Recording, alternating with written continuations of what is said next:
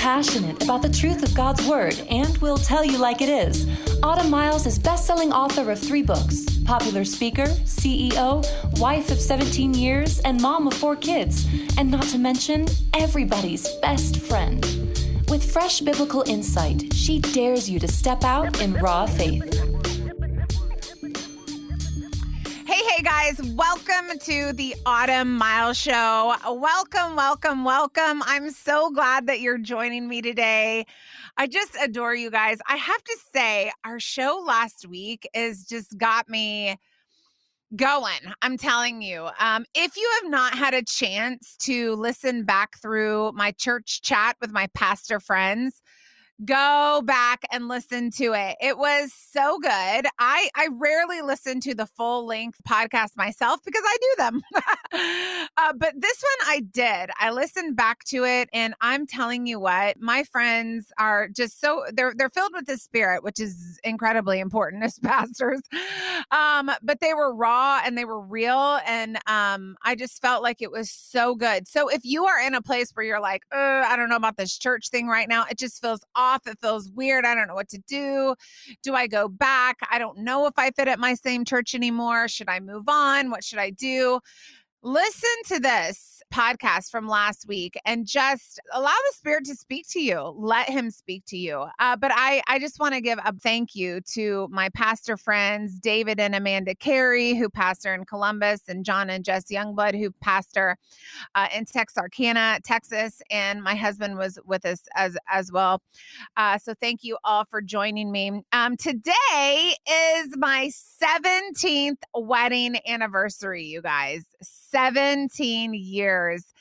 And I want to just give a crazy shout out to my husband um, because we have been through a lot. You know, I, I looking back through pictures of like the day that we got married, we both look like little kids. I mean, it's, it's funny. Like my husband doesn't even look like himself. We, I mean, there's not even like a, a fraction of him that looks the same. We had someone come in our house and we have a picture, an old picture of us in our uh, bathroom, and someone looked at it and they were like, "Who is Autumn hugging right there?" And Cassie was uh, was with them, and she was like, "Ah, oh, that's Eddie. That's that's Eddie." So it's funny to look back at these older pictures, and you know, to be married 17 years and have four children.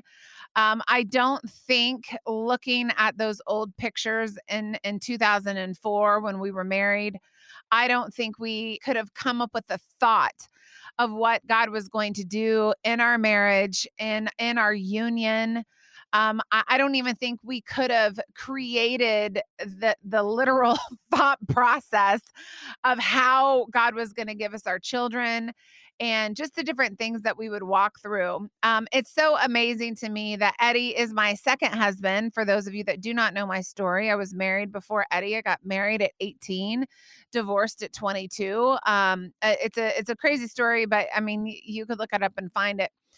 And just to be brutally honest, and that's kind of what I like to be on the show. When I remember getting, I, I knew I was going to marry Eddie. I knew it. I knew it when I saw him. He was different. He was not like the same he was just different. He was different. Um, he wasn't anything like anyone I had ever dated. I actually told my kids that this weekend. I'm like, I can't believe that we actually got married. And and Eddie's like, really? And I said, yeah, because you're nothing like what I thought my type, quote unquote, was. And he was like, what was your type? And I'm like, I don't know, people that were mean, I guess.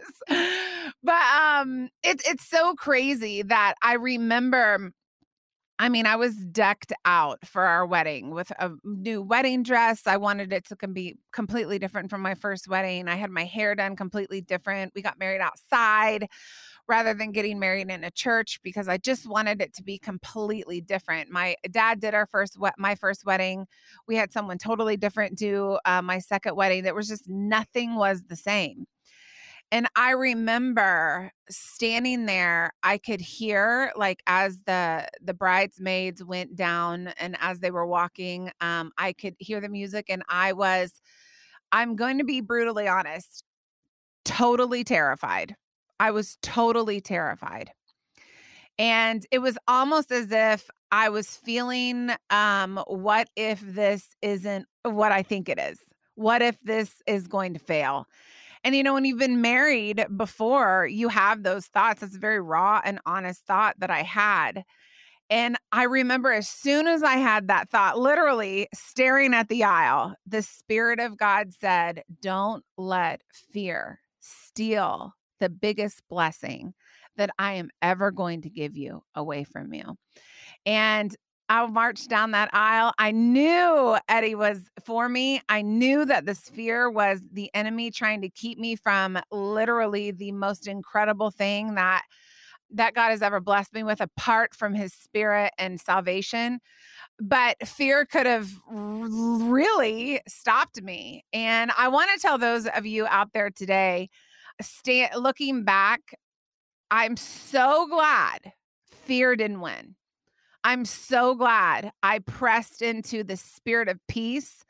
And I'm so glad I took the steps of getting remarried and um, even relearning who I was during those first few years of marriage. And because we have, God has built, we have built a life on the foundation of the word of God that I always wanted but didn't really know was possible. So for those of you that are you have peace about a situation, I mean I'm I'm it's my anniversary, so clearly I'm going to talk about my husband, but for those of you that have a peace about a situation and you're confident in it, which I was very confident in Eddie as a person. I was confident in Eddie and terrified of marriage.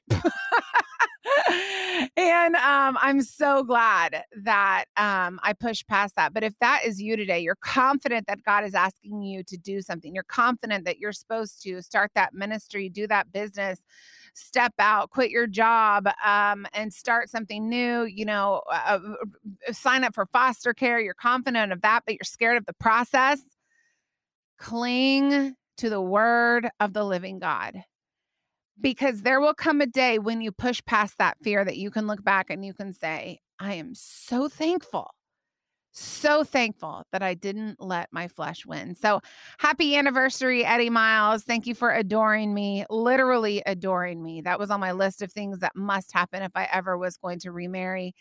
And that man adores me, and it is, everybody knows it. It's not a secret. It is not a secret. So happy anniversary, Eddie. I love you very much. Uh, we are going to come back after the break, and I am going to talk about the fact that God will test your faith.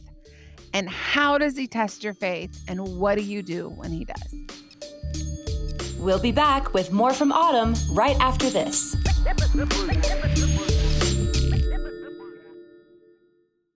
Does it seem like God is answering everyone's prayers but yours?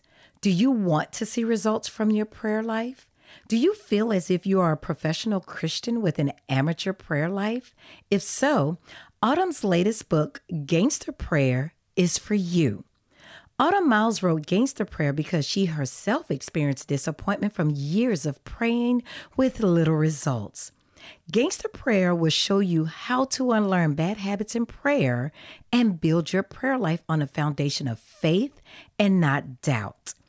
Get your copy of Gangster Prayer today at autumnmiles.com or anywhere books are sold. Be sure to follow Autumn on Facebook, Instagram, and YouTube. Just search for Autumn Miles in your internet browser. And now back to the Autumn Miles Show. Here's your host, Autumn Miles. Okay, okay, here we are back from the break. You guys, I love this word.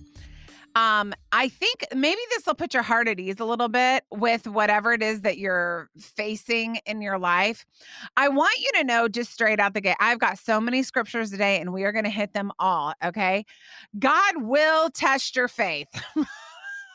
How's that for starting off? God will. It will. He will. He will 100%. He will test your faith. Okay. Um, we don't like this. This isn't something that's super fun. Uh, most of the time, when God is only testing our faith, we will blame it on Satan attacking us. We'll say, well, Satan is just really at it, or the enemy is just really getting to me, or look at all this stuff. And that is not always the case. Listen, I love to blame the enemy too. But sometimes God is testing your faith to find out are you actually what you say you are. Do you actually have the faith that you are telling everybody you do?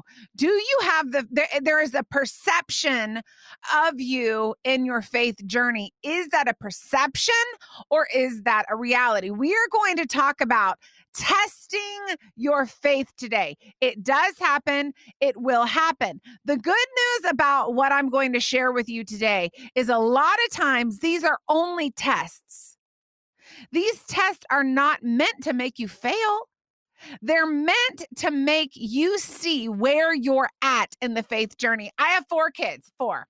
Y'all know it. A 15 year old, a 12 year old, and two six year olds. Grace and Jude and Moses love school. they love it.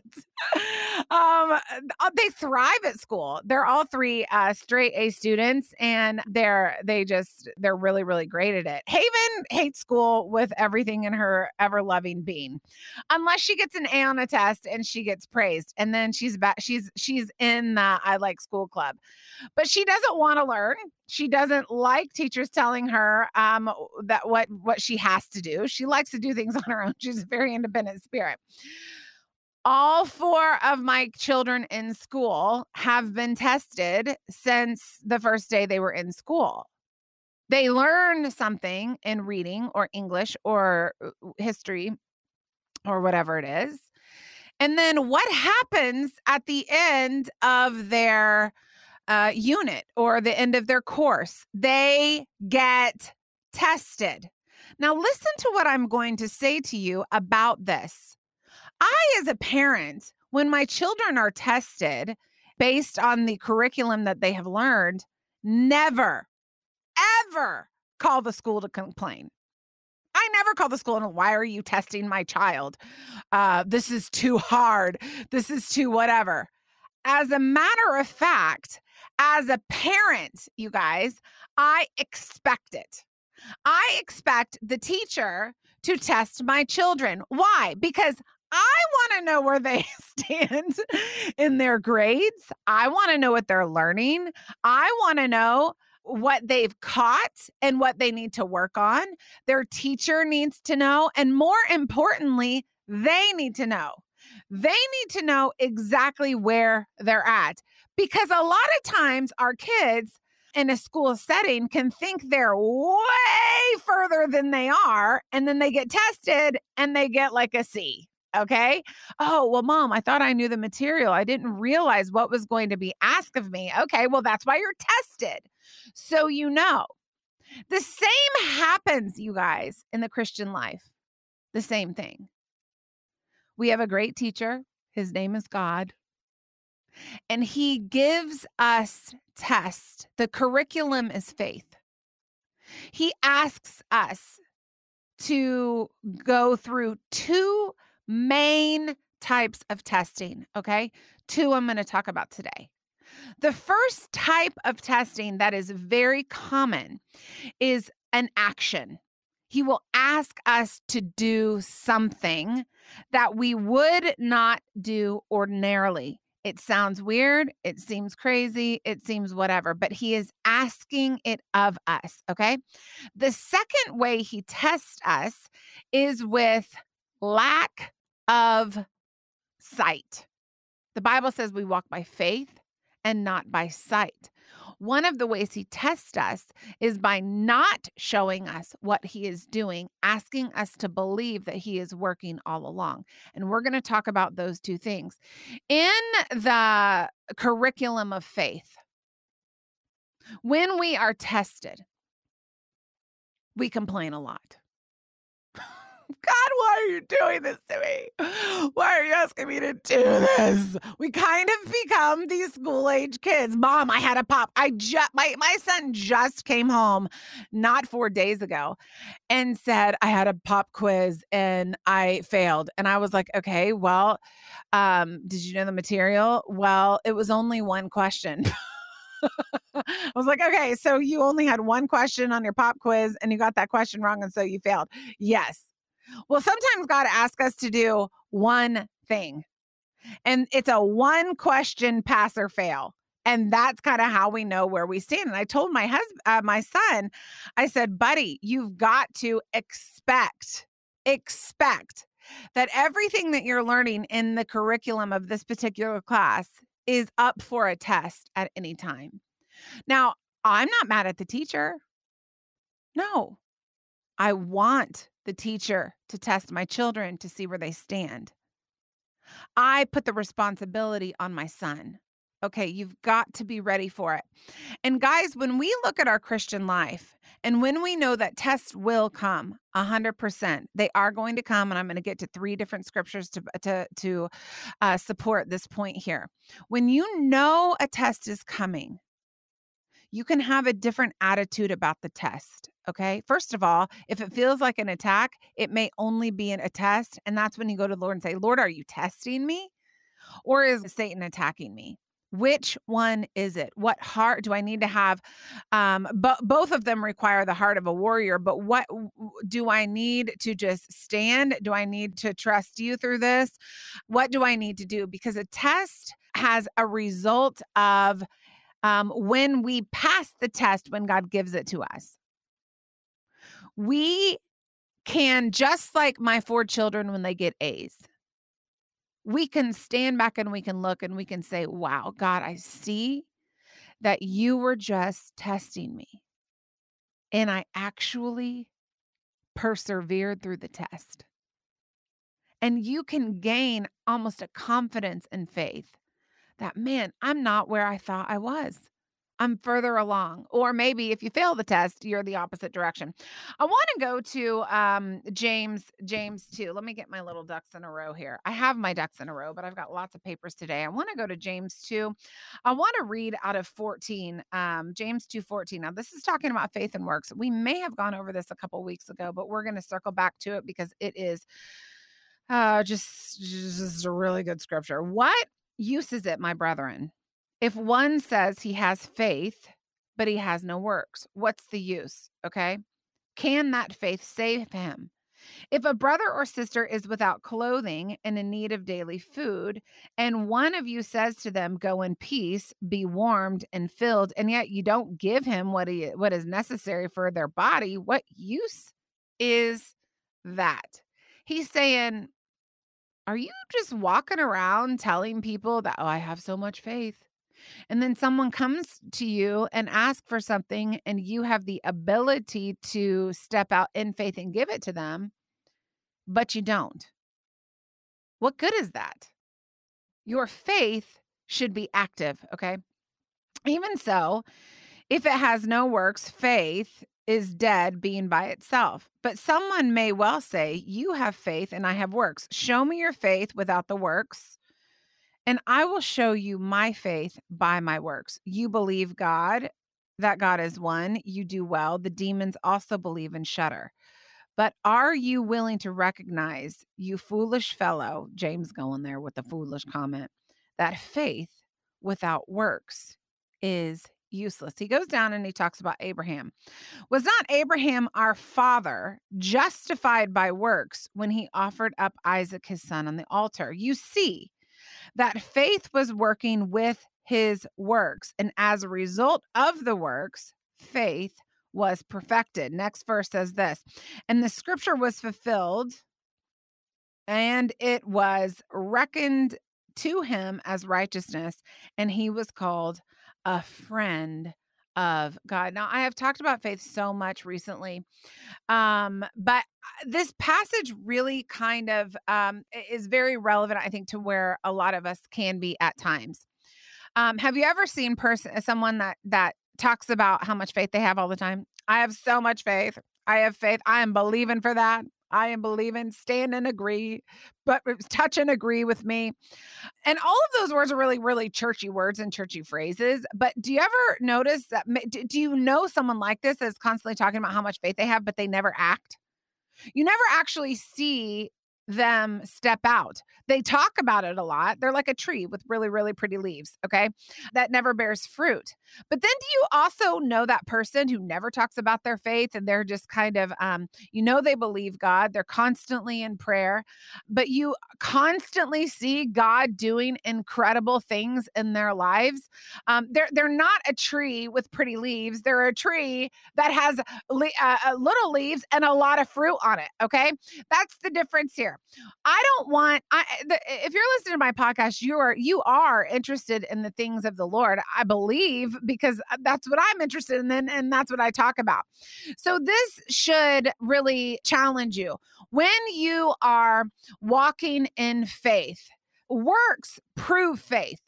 When you step out, it proves that you have it. Okay. When you step out and you do the work that God is asking you to do, it is a test that proves that you have faith. Let's go to Abraham in Genesis 22. Okay. I actually just read this yesterday, which is crazy in my own quiet time. And I didn't even know that this is what I was going to do today. Genesis 22 says this, and we're going to go over to Abraham's story here. Now, it came about after these things that God tested Abraham. He tested him. Now, God, I told you there's two different ways that God mainly tests us by asking us to do something and by trusting that it's happening when there is no sight to it. Okay. Another, a third one I would add would be time, and we might get to that at a later at a later date. But uh, right now, I want to focus on those two main ones. God tested Abraham. And he called his name. He said, Abraham. And Abraham said, Here I am. And guys, this test was not a little Scantron sheet where Abraham had to answer 20 questions to prove that he knew the curriculum. The test, it was only a test, but the test that God asked Abraham to walk through would have probably debilitated me. I'm just going to be honest. The test of God when it comes to our faith, faith is so important to Lord. And he wants it when we say we have faith, he wants it to be authentic that he may bring to test your faith one of the most challenging things to you that you can even imagine. What he asked Abraham is crazy. And I actually, it's crazy that I read this on my own yesterday in my own quiet time. God said, Take now your son, your only son, whom you love. Now, I want to just piggyback on this for a second. God had told him in previous chapters, You will be the father of many nations, and it will be through your seed. God, in, in previous chapters, had already told Abraham, Abraham's seed will produce what is necessary for the inheritance that God was going to give him. So Abraham knew that God had said it's through Isaac that he was going to be blessed. So when God asked him this of him, he knew what God had said previously. Okay. So when he was asked, he also had the understanding of what God was going to do. It seemed contradictory, and yet Abraham believed the word of the Lord. Listen to what he said Take now your son, Isaac, your only son, whom you love, Isaac, and go into the land of Moriah and offer him there as a burnt offering, which is, oh my goodness, I can't even on one of the mountains of which I will tell you. I could st- I could probably preach an entire message on the fact that he said on one of the out- mountains which I will tell you and I probably will one day. So Abraham rose early in the morning, saddled his donkey, took two of his young men and with him Isaac his son. And he split the wood for the burnt offering and arose and went to a place which God had told him. Okay. On the third day, Abraham raised his eyes and saw the place from a distance. I'm going to skip over um, to verse, let's see, uh, eight. Abraham said, God will provide himself the lamb for the burnt offering, my son, because Abraham's like, uh, what are we doing up here? Uh, I mean, Isaac said that. Isaac spoke to Abraham, his father, and said, My father. And he said, Here I am, son. And he said, Behold, the fire and the wood, but where is the lamb for the burnt offering? And Abraham said, What did he say? He didn't look at him and say, You're the burnt offering. He said, God's going to provide it. Because Abraham knew what God had said before this ask of the Lord, which kind of seemed really harsh, crazy. Abraham, I'm sure those three days as they traveled up the mountain, was clinging to the fact that God said, I will bless seed from your own body, and through him all the nations will be blessed. Isaac wasn't married yet, he hadn't bore any children. So Abraham was probably praying constantly reminding God of what he had already said. So his response to his son was very interesting. Where's where's the lamb? And Abraham said, God will provide it. And yet they came to a place. Abraham built the altar. He arranged the wood, bound his son, and laid him on the altar on top of the wood. Abraham stretched out his hand and took a knife to slay his son. But the angel of the Lord called to him from heaven and said, Abraham, Abraham. And he said, Here I am. He said, Do not stretch out your hand against the lad and do nothing to him, for now I know. For now I know. For now I know. You just passed the biggest test that anyone could ever hand to you. For now, this is God saying this. For now I know, Abraham I know, I know that you fear God, since you have not withheld your son, your only son, from me. Now I know for a fact that you will do what I ask you and that your faith is authentic and it is true. And he goes on and um, Abraham sees a ram in the bush and he brings the ram over and that's what he offers. He he builds um, an altar to the Lord, saying the Lord will provide. I, I got to move on to my next story just for the sake of time, but I want to tell you something right there. It is no small thing for the Lord to look at you and say, I've tested you and now I know. And because I see that how you've responded during this test, I am going to keep my covenant, and you will be one of the most well known people that ever walked the face of the, the earth. You will be blessed. It is no small thing for the Lord to know where you stand with Him. God tests us through asking us to walk through something and seeing are we going to cling to it? Are we going to step out? Are we going to take the step of faith? But he also tests us with lack of sight. Now, I want to talk about uh, the great prophet Elisha, Elijah. I have preached on this passage a lot. I want to kind of skip a lot. We're going to talk about Mount Carmel, but I want to get to um, the end of of this passage, okay? And I'll set up the story for you. He he tests us by asking us to do something. Abraham passed the test. He tested Elijah by not showing him something. And Elijah passed the test. Okay. So here we have Mount Carmel. Elijah, the prophet, uh, predicted that there would not be rain for three years. Okay. And there wasn't. There was a huge drought in the land. When Ahab saw Elijah, he wanted to kill him and he said, You are a troubler of Israel because you predicted this drought. You have brought trouble on Israel. And really, he didn't. There was a, a consequence for them worshiping idols.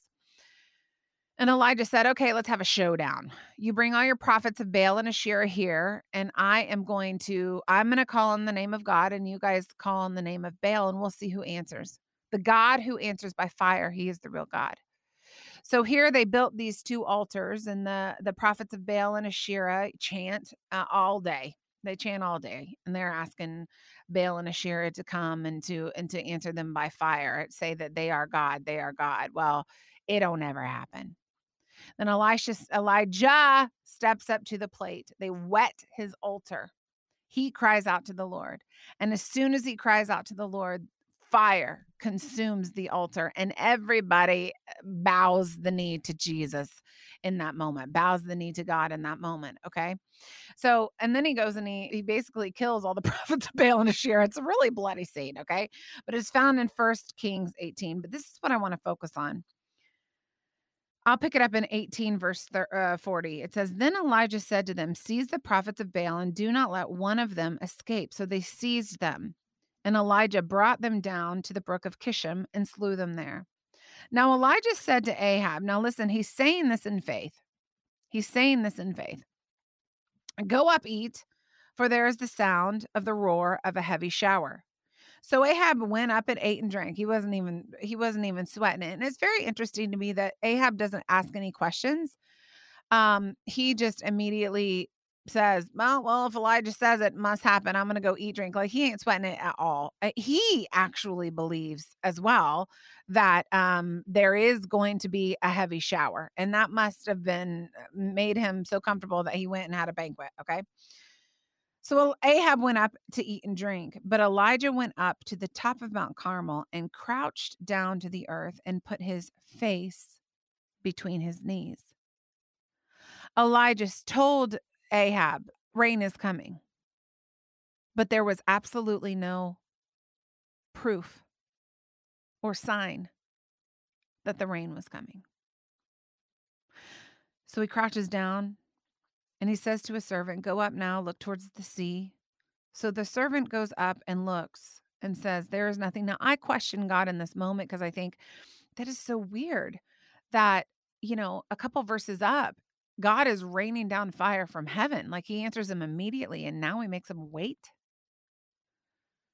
Like the fire from heaven was was a super big deal. You think that God he had God on speed dial. Like, okay, God, I know you just rained on fire from heaven, but now let's see the real rain. And you would think that God would do it immediately. Which encourages me. Because sometimes God answers me immediately. And sometimes he makes me wait. And sometimes he makes me question Are you really there? Are you really seeing it? But if God did the same for Elijah, it encourages me to think, I'm okay. This is just one of God's ways. Sometimes he answers immediately, and sometimes he makes us wait. The servant goes up and he comes back down. There's no sign, there's no rain. There is nothing. There is no sign that what you told Ahab is going to happen. There is nothing. And Elijah keeps praying. He sends him a second time, a third time, a fourth time. It's really, really crazy. You know, on on mm, time number five, I, I wonder what Elijah's prayers are actually like. He's he's already prostrate before the Lord. He is crouched down. His face is toward the earth, and he is begging God for rain. Make it rain. Make it rain. And then the sixth time, there's nothing. Are you in one of those fourth, fifth, and sixth times? Where God is testing you because you don't see. Just because you don't see now does not mean that He's not working on it. There is nothing almost spurred Elijah on all the more there is nothing. Well, guess what? I'm praying harder. There is nothing a fourth time. Well, guess what? I'm going to pray all the more. My, my, face cannot be flatter to this uh, muddy red clay. I'm going to squash my face to this earth and I am going to pray until God answers me. I'm going to pray because I know He's active. I'm going to pray because I understand that this is what He wants. I am going to pray. I'm not going to relent it's almost as if the delay in the proof that the rain was coming made him pray all the more. He didn't stop, he didn't relent. He didn't say, Oh, well, God just must not be in this. Maybe he just doesn't want it to rain. Maybe, no, no, no, no, no. He didn't leave that position until he saw proof that what God said he was going to do. Don't leave that position. Don't leave it. You may leave the position, but God doesn't. We can walk away from praying for something big and for a miracle, but God is right there. And He's testing us, saying, Are you going to hang on just one more time? I just want to see it. He doesn't play with us, He tests us just like our teachers do at school. Are they going to hang on? I know they have it in them, but do they know they have it in them? I want them to see what's in them. And then on the seventh time, it came about on the seventh time, verse 44, that he said, Behold, a cloud as small as a man's hand is coming up from the sea.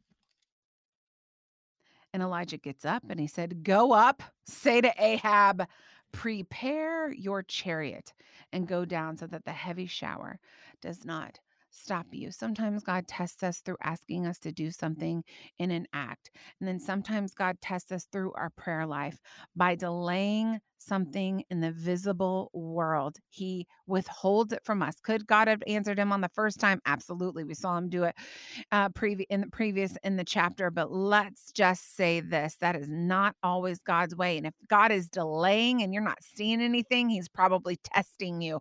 Don't fail the test stick with it. One more thing, and I know I'm going long, but I'm okay with that. God did not give him a heavy shower, He gave him a small cloud, a tiny little cloud. A cloud that if you would not looking for it, you would have missed it. I don't look up at the clouds every day, all day long. I don't. I don't do that. I, I'm. I'm not programmed to do that. Uh, really, but what if God has already answered you and he's just given you a small cloud which will produce rain, but you're discounting the small cloud because it's not big enough for you? It's not a heavy shower. It's not a big statement. It's just a tiny small cloud, maybe a tiny small opportunity, maybe a tiny smile from your spouse and your marriage is uh, on the rocks. Maybe just a tiny, you know, smile in your teenager and she's got a bad attitude right now or he's got a bad attitude right now. Maybe, maybe the breakthrough is a process, just like clearly this storm was a process. It came in in clouds, it didn't come in immediately with rain like the fire. As you're praying, look for the teeny tiny little proof that God is working. And when you see that small cloud, you declare it as a heavy shower, just like Elijah did. Because Satan is probably not attacking you. God is testing you, just like our teachers do. We don't complain about those tests. Trust Him. Trust Him in this test that He's got you in. I love you guys. Um, I went a little long, but I felt like I needed to. I will see you after the break with a question from one of you.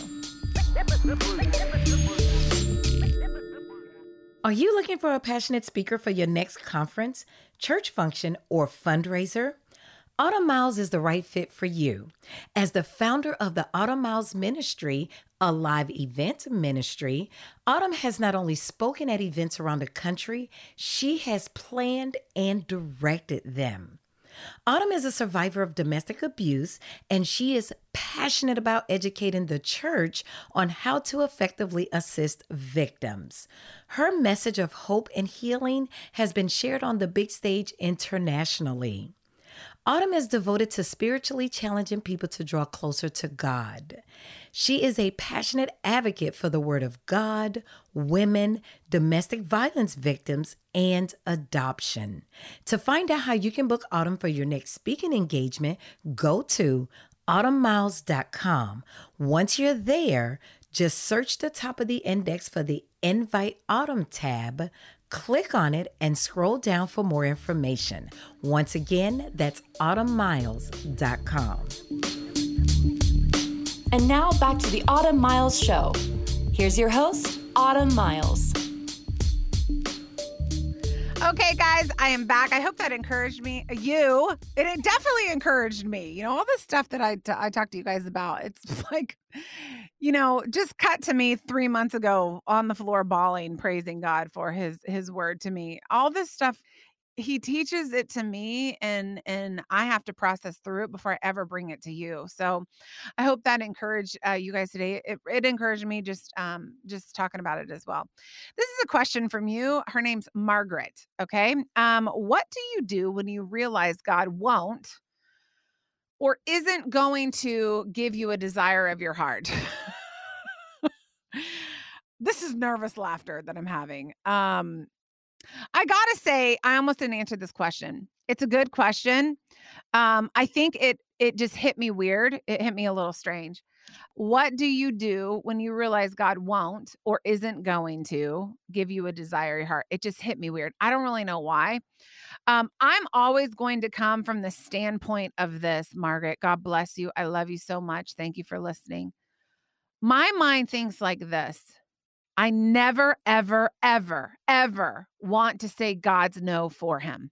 Ever. If I'm still breathing, I'm believing that God is going to do whatever it is that I feel like he is set apart to do for me. Okay. Um, I think that's why this hit me weird because I was even talking to um to Amanda about one of our team members about this. I was like, I, I don't know why this hit, hitting me weird. But I come from the standpoint I think sometimes we say God's no for him. Oh, well, God would never do that for me. So, oh, that's too crazy. God, God's not, he doesn't work like that anymore. Like he doesn't, he doesn't do that kind of a miracle anymore. I haven't seen him do that kind of a miracle anymore. And I learned years ago don't say his no for him. Don't speak on behalf of him when you don't know for sure, for sure, for sure, for sure, for sure that that door is 100% shut. On the flip side of that, I do um, want to say this. There has been no's that God has given me that if he didn't say no, I would not have what I have now. One of them would be an adoption that we were going to go through with. We're working very hard at going through. We were matched with a mom that said that she was uh, pregnant with twin girls. It was the Spirit of God that told me that she was scamming us, but we would have gone through with that adoption had it been legitimate. And it would have withheld Haven and Moses from us because we would have been done adopting at that point. I'm, like I said, of the standpoint, don't say God's no for him. Don't do it. Believe until you're literally dying. Okay. But if God has told you a 100% no, I talk about this in my book, Gangster Prayer. Trust Him for a greater yes. When God told me no for those twin, identical twin girls, we were devastated. And I do mean devastated. It was like a death. But if it wasn't for that no, we would have never gotten Moses and Haven. And I literally, I don't know what, I don't know what I would be without them. So trust him with that no if he gives you a no. Okay. I hope this helps you, Margaret. God bless you. Thank you for writing in. Um, and I love you guys so much. Thanks for listening. Catch me next week, right back here on a brand new Autumn Miles Show. Thanks for listening to this edition of the Autumn Miles Show. To find out more, go to autumnmiles.com. There, you can book Autumn for your next speaking engagement. Her inspiring message will be sure to engage and touch the heart of your audience at your next conference, church event, or business function. While you're online, you can find out how to order Autumn's latest book, Gangster Prayer. Our prayer is that this book will lead you to an intentional and passionate prayer life that is in sync with the heart of God. Go to autumnmiles.com to order your copy today. As we close, remember that you can follow Autumn on Instagram, Facebook, and Twitter. Just search for Autumn Miles in your internet browser. Well, that's all the time we have for today. Be sure to join us next time for another edition of the Autumn Miles Show.